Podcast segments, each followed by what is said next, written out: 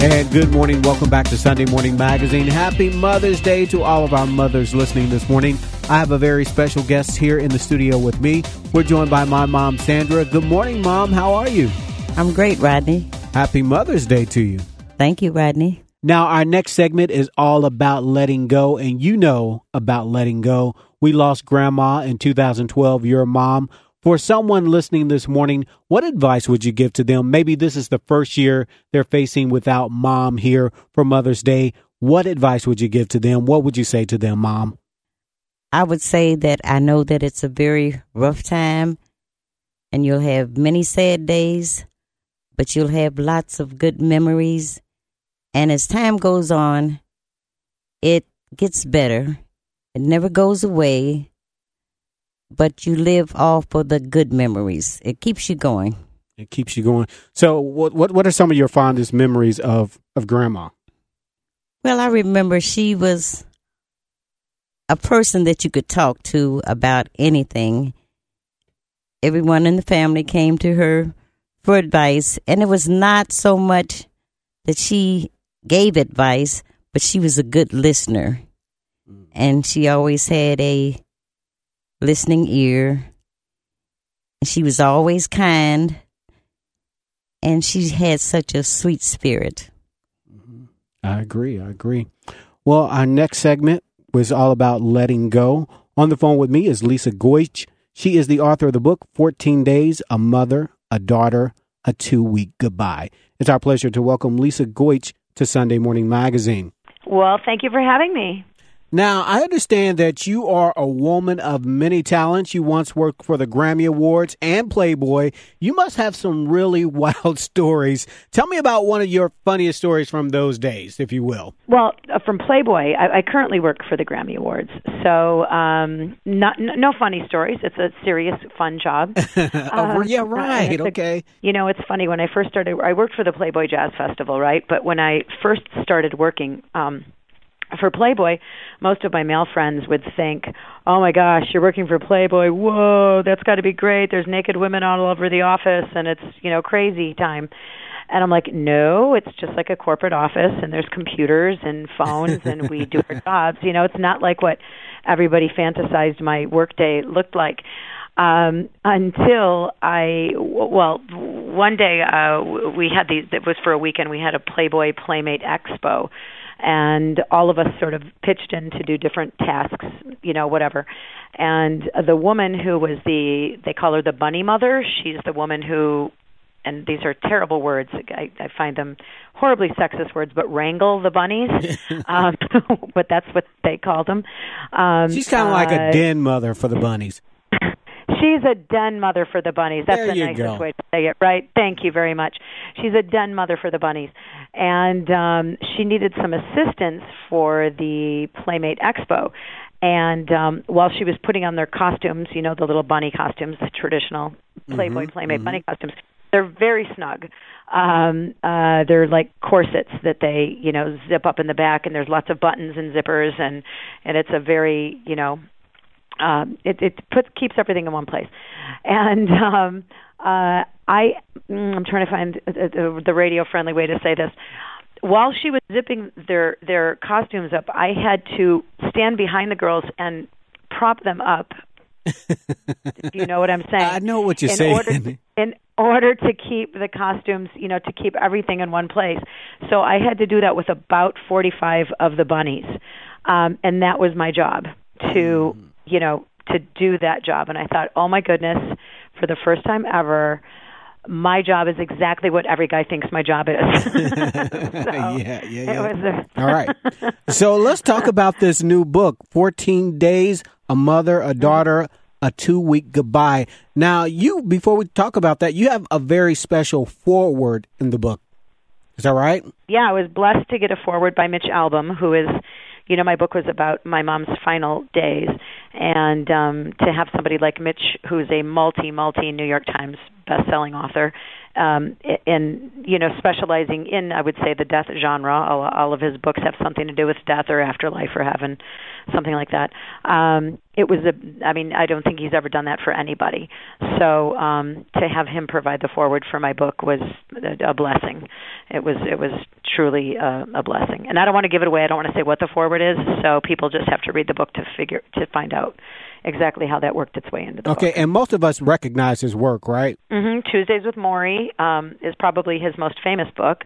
I think he's sold like 40 million copies altogether of all of his books. The Five People You Meet in Heaven, For One More Day, mm-hmm. um, uh, his most recent book is The Magic Strings of Frankie Presto. So all of his books have opened on the New York Times bestseller list, and three, I believe, three have been made into movies. Two by Oprah. Um, all right, let's let's talk about the book. I'm sorry, let's talk about the book. It started with what you thought was going to be a simple three day weekend. What happened? Yeah, it was supposed to be just a three day weekend. I was going to go back home to visit my parents. Um, it was in er, early-ish December, um, or I should say mid December.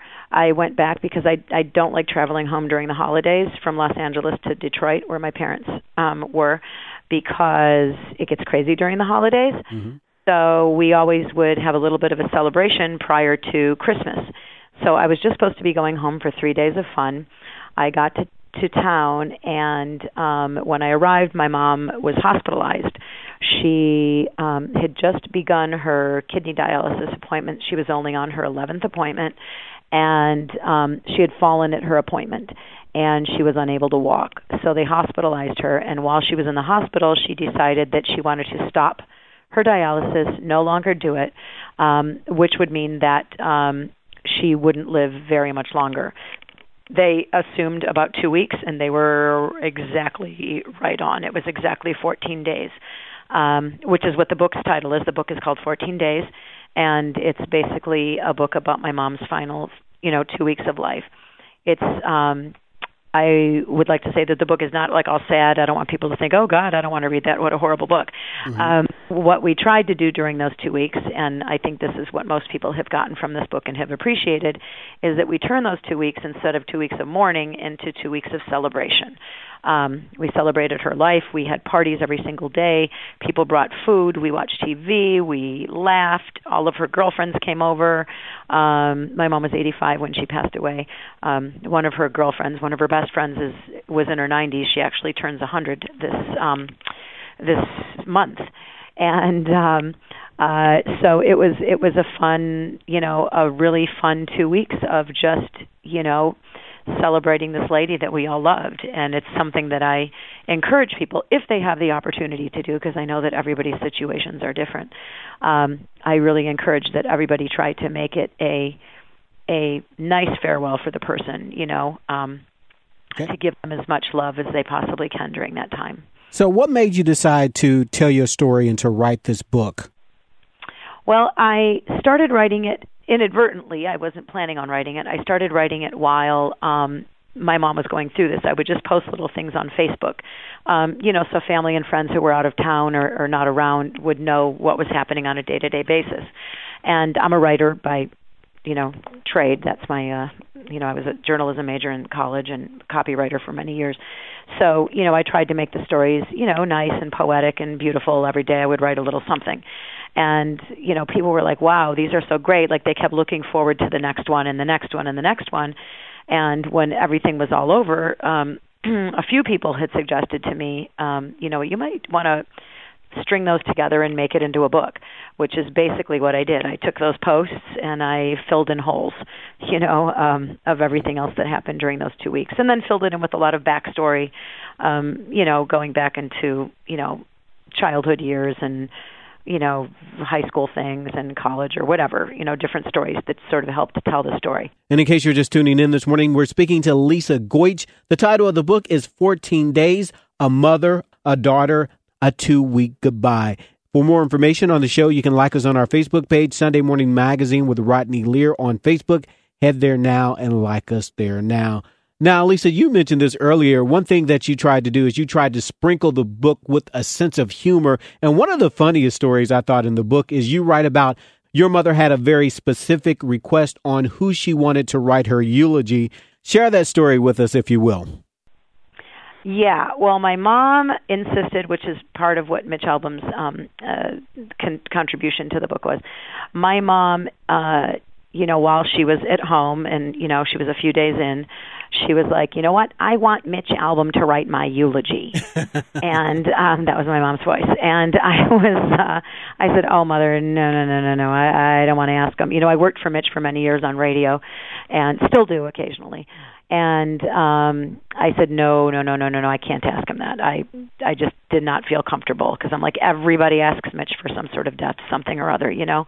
And um and so I said I I can't do that. And then she's like you know just ask him. All they can do is say no. And I was like oh geez. So anyway I um I was preparing to ask him when crazy enough he called me on the phone because he had heard about my mom being ill um, among the things that he had offered up at that time, he said, "Would you like me to write something for your mom, like a note or something?"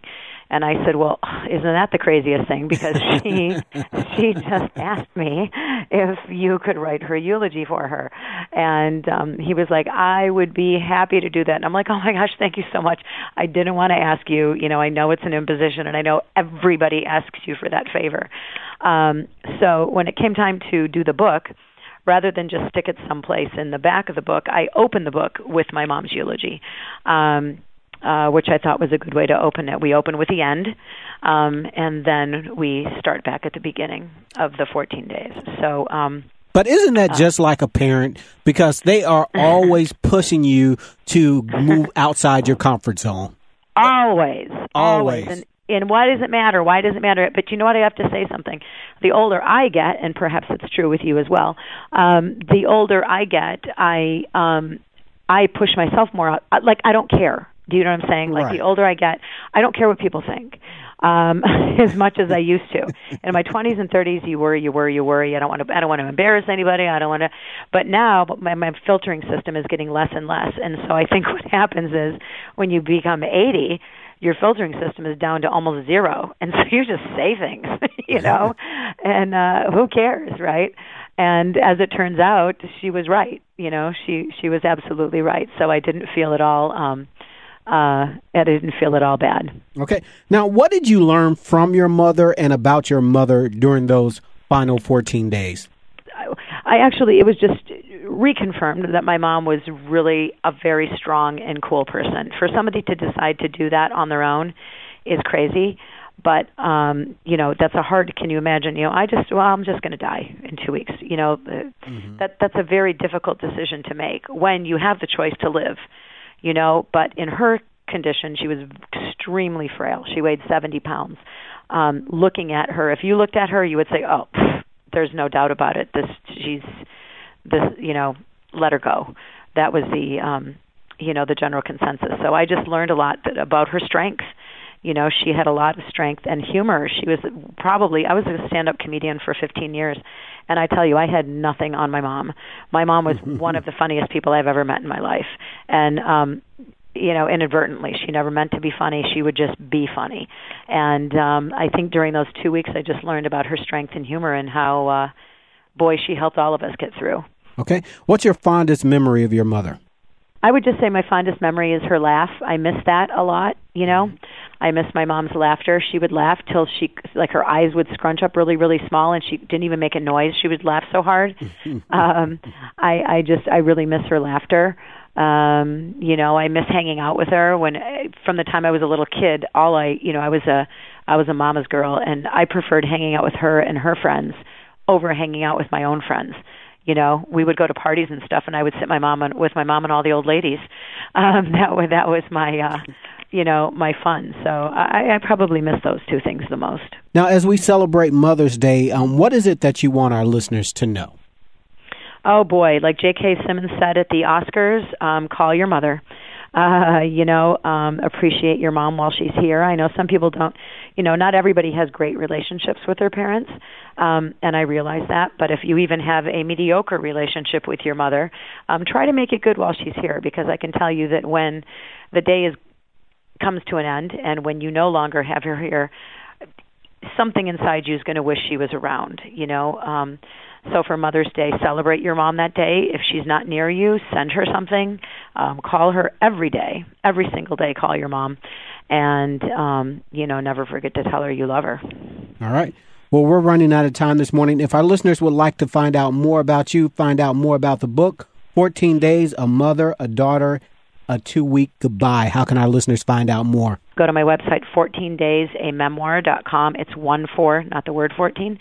Um, 14daysamemoir.com, and there's links to order it all over the page, and there's all kinds of excerpts, and I have contests. I'll I'll, I'll give you free autographed book um, plates if you buy the book, I'll sign a book plate for you. And I also have a program where I let people sponsor books in honor of those who they've lost, maybe their own mothers.